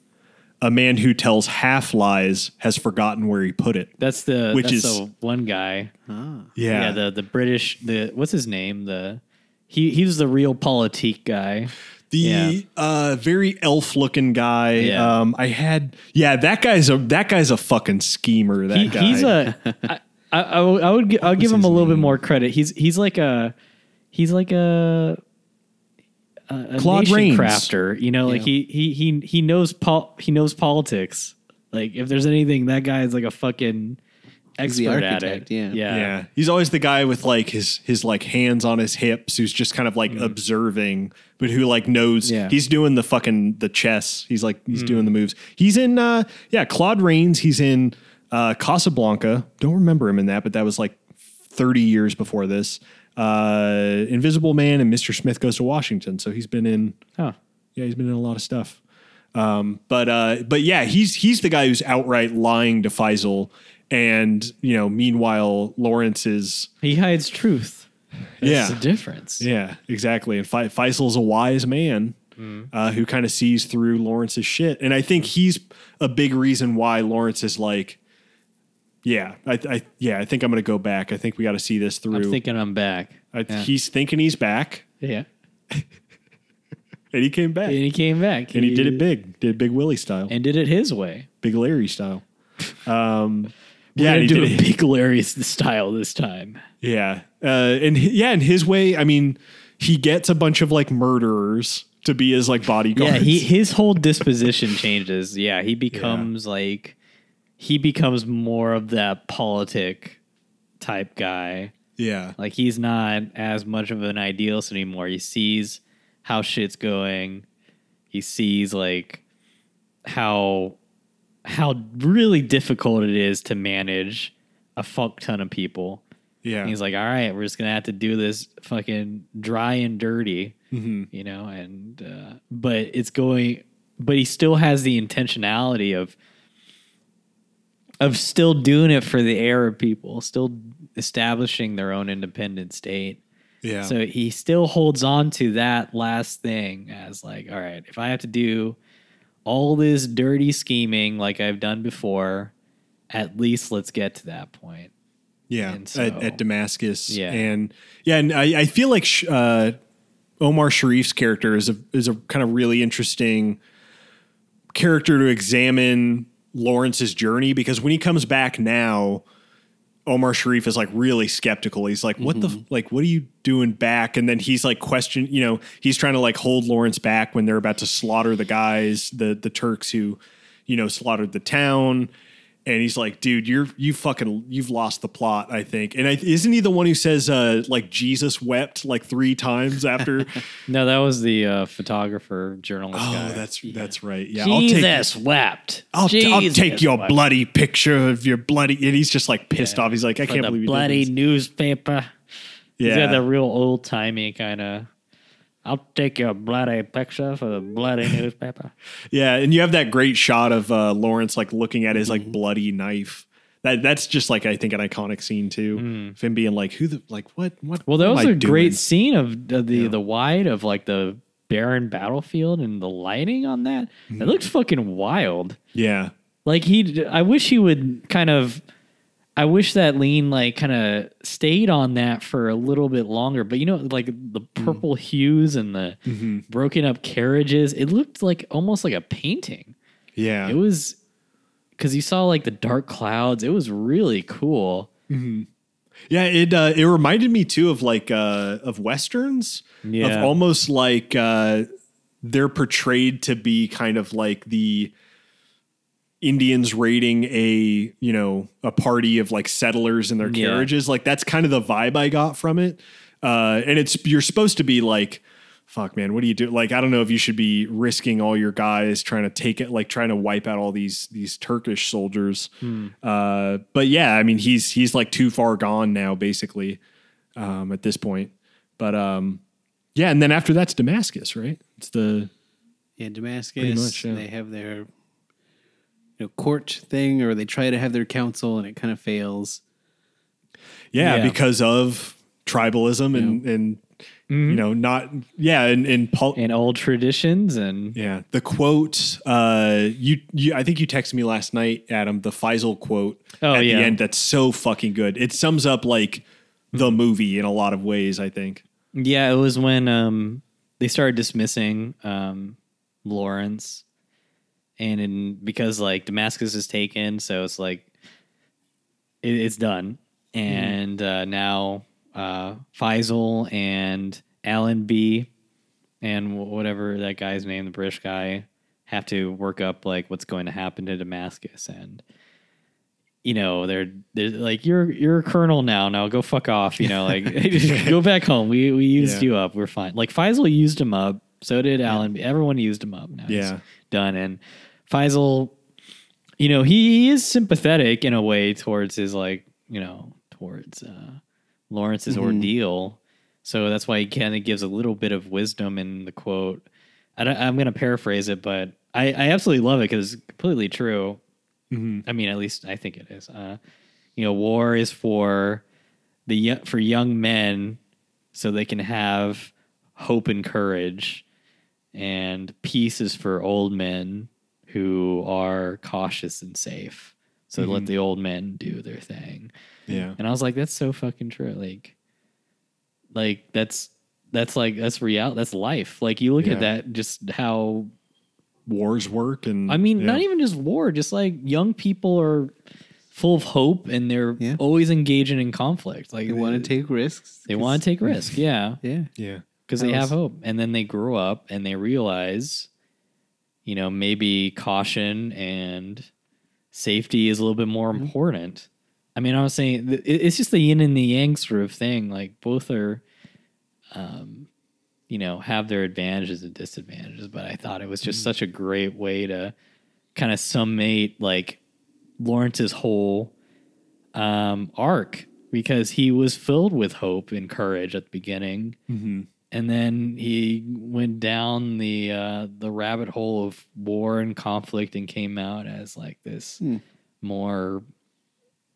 I mean, more mature, but maybe more cynical and wanting to Mhm. more cynical man about like how the real world works and how politics work and and he maybe needs to learn to be more cautious and safe like Faisal said. Yeah, and I uh which is so funny with how the movie ends, but uh Yeah. which we'll get to, but Cuz he didn't want to grow up. He Yeah. didn't want to grow up.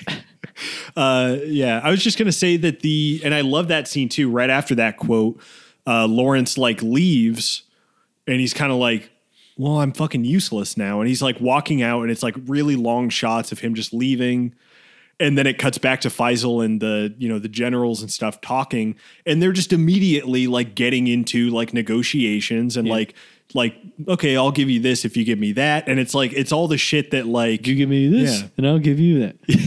yeah, and, Yes. and it's just immediately more efficient when he's gone. They're just like Faisal's like, okay, now we'll start doing the shit we always do and just, you know, figure out mm. what I need to give you and you need to give me and stuff like that. Yeah. Mm. It's great. I love the way the movie ends because nothing happens. He's just on a road. He sees a guy riding a motorcycle, and it fades. Out. Well, before that, he sees he he looks at the the troop of of people on was it were they on camelbacks? And Yeah. he looks at them because he almost wants to see if there's if sh- if the Sherif was there. I, I feel like because he was in black or mm-hmm. something, and it was like the last like like hope maybe like maybe I can just get off this and go join up, but it wasn't the Yeah. Sherif. And he's like, well, I guess the motorcycle is the way to go instead. It zooms by and Yeah. it's just like, uh, this guy, this guy's never going to slow down and, uh, it's going to fucking, it's going to kill him. Yeah. Um, great movie. I don't, I don't know. I'm trying to think of like, like what we missed. It's such a long movie with so much You shit. what? like, There's I'm one to thing I do have one criticism. Um, Okay. halfway through this movie, I'm thinking, man, this movie could really use some women. And then, right as I think that, uh, there's a scene where there's a bunch of women on cliffs just like chanting or Yeah. like making a noise. And I thought, that's not what I meant. Well, and then and the yeah, and then the damn like village raid where uh, I I meant to bring Yeah. this shot up because it's an incredible shot of like like yeah, like dead women in the foreground, uh, and then in the background, it's like something that I feel like you know. Uh, and we didn't mention, but like like Spielberg, this is like the movie that made him become a director, basically. Um, that I feel like he took from where it's like, yeah, have shit going on throughout the frame, like the foreground, the background, and it's just like so much shit happening. There's all these extras. There's dead bodies in the foreground, and I was like, huh, that's like a beautiful like frame. Like that's a beautifully shot scene. Uh, but yeah, I mean that's that's a fair. That's yeah, fair like I don't want to. Just for me, this movie was really accessible for me, being a white man, just watching the story that's about a white man, right? If you're have a different perspective and identity, I think you might have a harder time getting into this movie because it doesn't have some of those other perspectives that if this movie were made today, they would have forced a romantic something to happen and I would argue that uh, it Well, was almost not, like yeah. the. F- I, I- I think David Lean was so true to Lawrence that he didn't even. I feel like the producers would have Yeah. made him have a romantic. Well, I appreciate interest. that they Yeah. didn't do it. I like. I like. I think Yeah. that that it makes this movie a little bit more unique compared to the ocean of movies that are all Hmm. exactly alike Yeah. to each other, not to this movie. Um, but that's that's my one criticism is that it might be something that's not for everybody. Yeah, I think I think a lot of, especially a lot of older movies, you know, like this, and you know, Bridge, and it, it's also the subject matter. I think uh, maybe Bridge over the river, on the River Kwai more so than this one because it's just like about men, war, Mm-hmm. whatever. But um, yeah, I mean, I, th- I think it's it's definitely. I mean, that's a okay thing. too. I mean, like, Yeah. I mean, you no one has to watch anything, right? Like you. That's what I see. It's like you know, you can choose not to watch, and that's fine. Yeah. I, th- I mean, I think uh, yeah, I don't know. Yeah, I- not yeah. every story needs to have everything. Yeah, it you can just you can see it, the Art- age yeah. on this movie just a little bit, and it is Mm. partially the the subject matter. Just yeah, this is a story about things that men did. Yeah, because I, I just you know like men were part of the army and they were the the time- one. time yeah. place, I mean, yeah. it's it would be so odd to just inject like you know women as like plot drivers in that because it would be inauthentic to its story. Not to say that women it aren't yeah. important. It's just that that was how it was then. Brian, have you seen? It's interesting though because uh, twenty years before this, he made Brief Encounter, which is. Have, did you see It's- Brief Encounter? Ever seen? And it? that would- one is yeah. very it's like she's the main She's the she's Yeah, the main character in that movie, and it's all Yeah. about her story. So it's just yeah, it's it's and it's like such a good fucking like romance like romance movie. Uh, and the next movie of Leans we're and actually it to cover. dives deep into like you know the fe- the the feminine perspective of Yeah, stuff like that and i'm very i was very surprised actually on how like yeah, for a movie from 1945, I think it came out. how much it crazy. leaned into that Yeah. perspective a lot and especially her inner workings and not being afraid to talk about such quote unquote shameful like thoughts Yeah, for sure. i won't i don't say it's shameful it's just that the whole thesis of the movie is that people would think It's that's her shameful. perceived- yeah, shame, shame. yeah. Yeah, but I mean, I guess we can do final thoughts on Hmm. goddamn Lawrence of Arabia. I'm like, I, I have so many notes, and I think we did cover pretty much uh, most of them. I did want to just mention that um, this movie kind of does have the uh, rise and fall structure, Adam, like like we kind of used to talk about a lot with um, with uh, what's the goddamn one Kubrick's movie? Um, Yeah, uh, Barry Lyndon. Barry Lyndon. yeah, I mean, it, it has a kind of Barry Lyndon because that one had an interlude too, right? Oh, I had everything, baby. it, it does, yeah. Uh, but yeah, I mean, it has that kind of like you don't really see it too much anymore, except maybe Scorsese movies. Like Scorsese Scorsese. loves loves the rise and fall structure of like witness the rise to power and fame, whatever, uh, and watch them lose it all. It's like this. This has that structure too, uh, which is a very classical thing. I feel. Um, but yeah, Brian, what what are your final thoughts Yes. on Lawrence of Arabia? I watched this movie right before the freeze, right? So I watched this movie, and you guys heard me talking about how I was fascinated with this character choosing when he wants to suffer and how he wants to do it and why. and then we had to go through this crazy thing here in Texas where for a week we didn't have reliable power or water. You couldn't go to the store. You couldn't go to a restaurant. weird, yeah. And I was like, oh man, I'm kind of like in this desert now. So I don't know. I haven't really Yeah. fully digested this film, but it definitely sunk its claws into me, and I, I just I want to digest it and marinate in it. Um, I enjoyed it thoroughly. I think that if you haven't seen it, that you'd probably like it. If you're listening to this, it's a good movie. Like if you like movies, this is a good one. Yeah, Hell yeah, man. It's definitely the. It's like if you're a mo- if you're a movie person, like I mean, why not see Lawrence of Yeah, Arabia? pop, pop this one on because uh, chances are it's influenced at least one thing that you love, Yeah. uh, whether it's a book, a movie, a Like, fucking show. The mummy, the mummy with uh, the hut hut scene with uh Yeah. with Evie, and Hmm. how she like, I don't know, well, no, was it with uh O'Connell and he like he like falls off or something? Yeah, or her brother, right? Or is It's it Evie's Jonathan? yeah, Yeah. Jonathan. Yeah, I don't. I, I like how I have these names in my head. Yeah, I well, they'll never leave. It's the yeah. Jonathan was so funny. He's such a funny guy. But uh, uh, yeah, like hut hut, and then and the same scene happened in this one where uh, you know That's he does it yeah. and you know he falls off when it's all really funny and charming.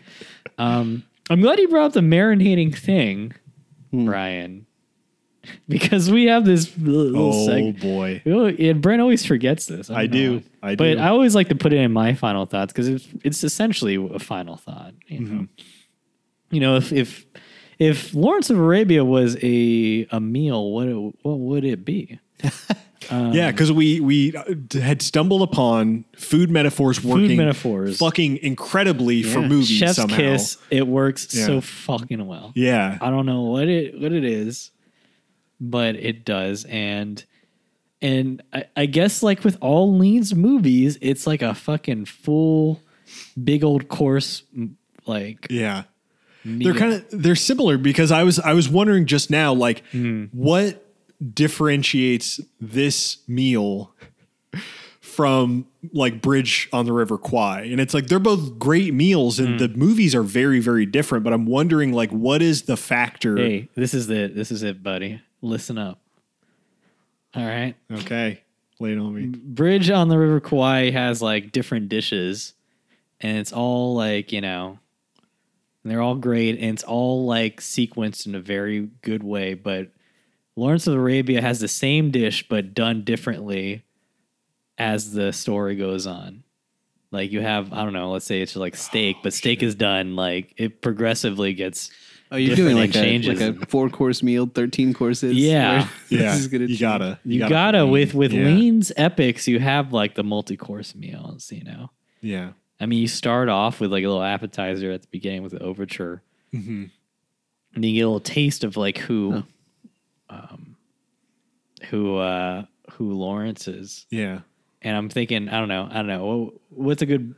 We always go. We always. Go, I always go back to like what's a good British cuisine, and there's like no good. there's British nothing Cuisine well I'd say like it a like an. Arabian or like Jordan or uh, Okay. Middle Eastern See, you would Yeah, have okay. like, like a a, curry a beef Wellington maybe. okay slash kebab. I don't know. yeah sure What came to my mind, have you guys been to Chi Chi Bird's Hot Chicken? I don't know, but it sounds delicious. I dude. want to immediately now that you just said Um, those words. So, Yeah. I mean, they have hot chicken, right? Hot chicken sandwiches, whatever. yeah. Yeah. Um, Zach's been making friends with these guys, and he, he came home one day with this thing called like a bird's nest, which was like French fries, What? and then this crazy slaw Don't that is even. made out of like these weird No. Mediterranean herbs. I don't even know what they are, um, but it's just so good. And then they put Yeah. the hot chicken on top, and they drizzle like some sort of I don't know what it is, like a spicy sauce, and then like a sweet sauce.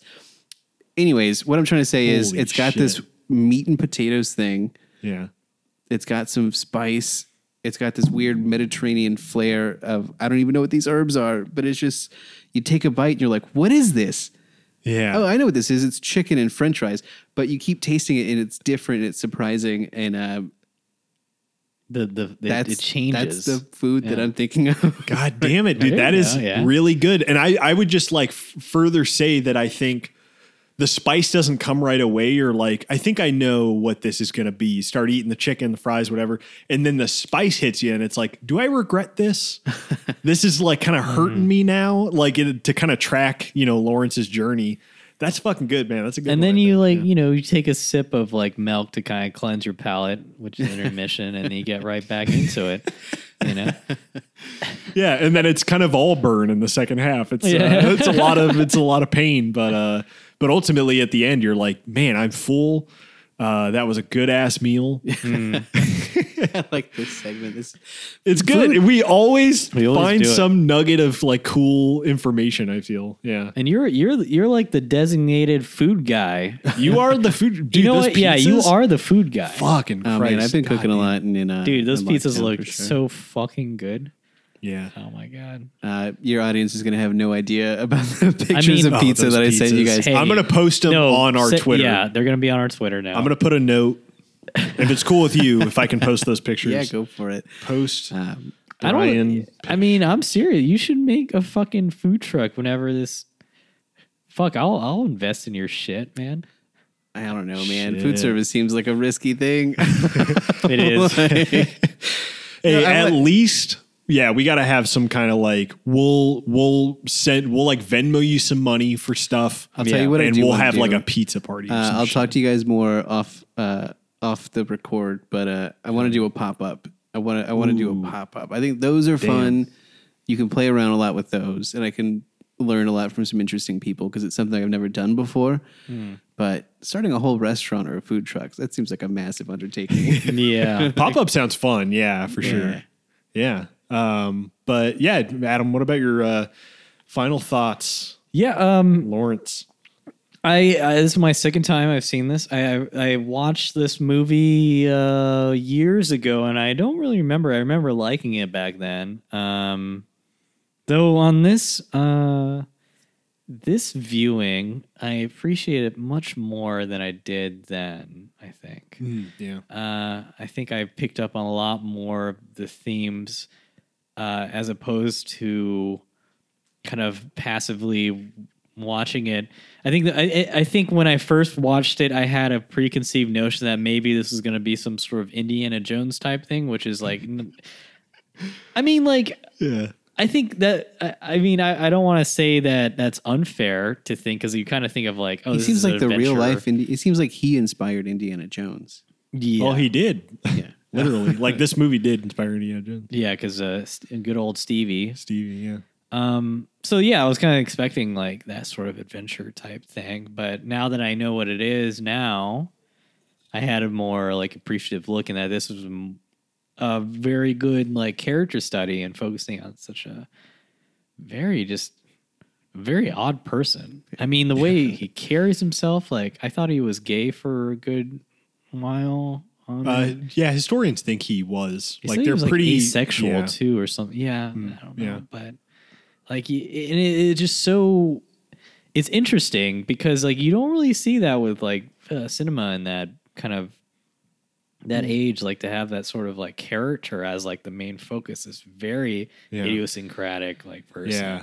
very flamboyant, and not exactly the masculine uh, archetype that you get all the time back then, even today. Mm-hmm. Um, so that's what kind of drew me in about him, um, and how he was still able to uh, channel his channel that kind of masculine archetype within himself to do a lot of things, and how that also fucked him up on his more uh, empathetic and uh, uh, perception of reality and how he cares about people and how they all clash together and you can only do these sort of things with an extended time period time uh, um, four hour movie length and that's and Yeah. and that's kind of my it, it, it when I think about movies like this and I watch this, it, it makes me sad in a way. You know, I, I think about modern cinema and there's still, I mean, I'm not going to lie, like there's still so many good movies that are being put out each year, but they're never going, they're never going to be this long. It's almost like a novel, this movie, in a way. Yeah. You know, you you you have this intimate portrayal and you get to see it. And people say like shows do this, but I I don't feel that way. I mean, that's me personally. Sometimes they do. yeah, Netflix doesn't do it. yeah, Yeah. Mini series can, yeah. Yeah. kind of approach the Like level a of limited yeah. series where that's all it's ever going to be. They did it limited series are probably my favorite. I will watch a limited series for Yeah. sure. Mhm. And uh, I, though I I will say like there is something about fucking uh, one sitting because I saw this in one sitting, Yeah. and there's just something about it. Something about like just being there, lost in it for Yeah. longer than the typical ninety minutes. Is is almost like a spiritual experience in a way. Literally three times as long Yeah. as most movies. Yeah. Yeah, because you uh, there's and the- and I just fear that you know we're never gonna get this. Maybe Nolan can be our last like fucking. I always lean back on Nolan because he because he at least he does the practical shit and you know like like Dunkirk Mhm. probably had some inspiration from this movie as well. I don't know Yeah. but it's it, it's just a shame. But you know what? We still, at least we had this. We have it. At least we have it. We- Yep, it At least exists. we have it. It Yeah, man. exists. I yeah. Um, yeah, I'm gonna piggyback off that. I think for how I want to sum up my thoughts. Like it's such a yeah. I mean, it's it's a shame that uh, I don't know. It's just I keep thinking of like the uh, you know, if you walked into a boardroom today and said, "All right, I've got this idea. There's this. There was this weirdo uh, named T. Lawrence. It's going to be an epic about his, you know, rise and fall and his, you know, disillusionment and possible, you know, psychotic tendencies. Uh, it's going to be an epic, but it's it's a character study about him. But we need all the spectacle also. So it's just like how where, fast Where do we where do we put uh, uh, Thor's hammer in that? is uh, Coulson in this one, or uh, is Sam Jack? He pops up at the end though. It's just like I think about that and yeah. how quickly you would get fucking just laughed out of the room. Um, Yeah. And yeah, it's just it. It uh, you know I can certainly see being like bummed out about that, but also it's like it's it's a blessing that we uh, that we got movies like this and that they you know were such huge influences on. I was going to say the visual style of this movie specifically influenced George Lucas, Sam Peckinpah, Stanley Kubrick, Scorsese, Ridley Scott, Brian De Palma, Oliver Stone, and Steven Spielberg. You can just leave Oliver Stone out. I mean, yeah, yeah, I probably could have just forgotten him, but uh, but no, it's just like it's yeah, it's like we said, the DNA of this movie is in so many things. It it has a lasting legacy, uh, and yeah, every time I watch it, I pick up on new things because it's it uh, it does what a lot of old great classic movies do because they were kind of allowed to is that they can be dense and they can be complicated and, and interesting. Um, and i just feel like you know like what you were kind of saying adam i think too it's like today a lot of movies uh, there's are so many edges sanded off i think. Um, and it's not all bad it's like in, in you know for good good reasons too but uh, it's it's great to see a movie like this that's like a classic and is kind of weird and dense and about a guy who's really odd and complicated and uh, I love it. Yeah, it's like I think one of my favorite uh, favorite movies. Yeah, uh, it's great. Go watch it. And uh, I don't know what else to say about goddamn Lawrence of Arabia. It's a it's a good movie. Thank you, thank you, Brent, for the eloquent uh, conclusion. yeah, absolutely. Uh, yeah. Uh, Brian, so uh, thank you so much. Yeah. It's always on, a pleasure to have you on. Do you have anything you want to shout out to to the millions of listeners who of definitely listeners. are millions of people that love our podcast And do exist. and yeah, absolutely do exist. Uh, I'll give a shout out to the San Antonio Food Bank. I guess That's a Hey, good hell yeah. I'm not really Yeah, making dude. anything, but uh, if you guys are looking to make an impact or support people here in San Antonio, San Antonio Food Bank does a lot of good work. Uh, they feed a lot of more people than you would assume they do. Yeah. Uh, San Antonio is one of the most food insecure cities in the state, if not Mm. the country, um, and they could use your help. What do they need? They need food. Do they need people volunteering? All that. Donations. too, Everything? Probably. Yeah, donations. I mean, I would probably just Google it. I don't. Yeah. I'm not their rep or anything. Yeah. but Yeah. No, it's Um, good. Yeah, I've definitely volunteered there before. It was a lot of fun. You'll see um, they give a lot of opportunities to people um, who don't have a lot of job experience or are coming back into the workforce. Um, and then everyone, you know, if you want to contribute, you can go in, you can scoop vegetables for them, you can help them organize their warehouse. Um, a lot of times you'll see food drives at the grocery store as you're leaving. You can drop a can in their box. Yeah. Um, yeah. That's nice. Nice. That's Thank a good. you. That's yeah. a good. Uh, one of the one of the better plugs I think we've ever gotten. That's a good plug. Uh, yeah, and keep an eye out for Brian's pop up. Uh, shit, man. Let's. Uh, Is that what it's called? Brian's pop-up? Brian's pop up uh, pizza pop up? I don't know. TBD. Yeah. Uh, but yeah, um, and listen to all the Delphin shows. Listen to cover stories. How, how's your uh, podcast with the with the Star Wars and the books? Oh boy, yeah, geez. Uh, listen, Oh, yeah, boy. go, oh boy, uh, go, yeah, go catch up on the uh, countdown to. I'm sorry, Countdown Strikes Back is Why the do you podcast name. I'm fucking terrible. My memory's up. dog shit. Uh, yeah, Countdown Strikes Back. We just Yeah. finished reading and recording episodes for Light of the Jedi. It's a good book. Uh, we had a lot of fun talking about it. A Hmm. uh, You better say what you're going to say, and I hope you say you're going to say what you're about to say. Well, I'm gonna say that there was a little cameo from one Ahmed A Best uh, on the episode, uh, and you know Delphin played the audio on the on the episode. We were all very shocked by it. It's very cool. Um, so yeah, go listen to that. Uh, we're gonna be covering more books uh, in the future, and yeah, I think that's. I'm just glad you're reading.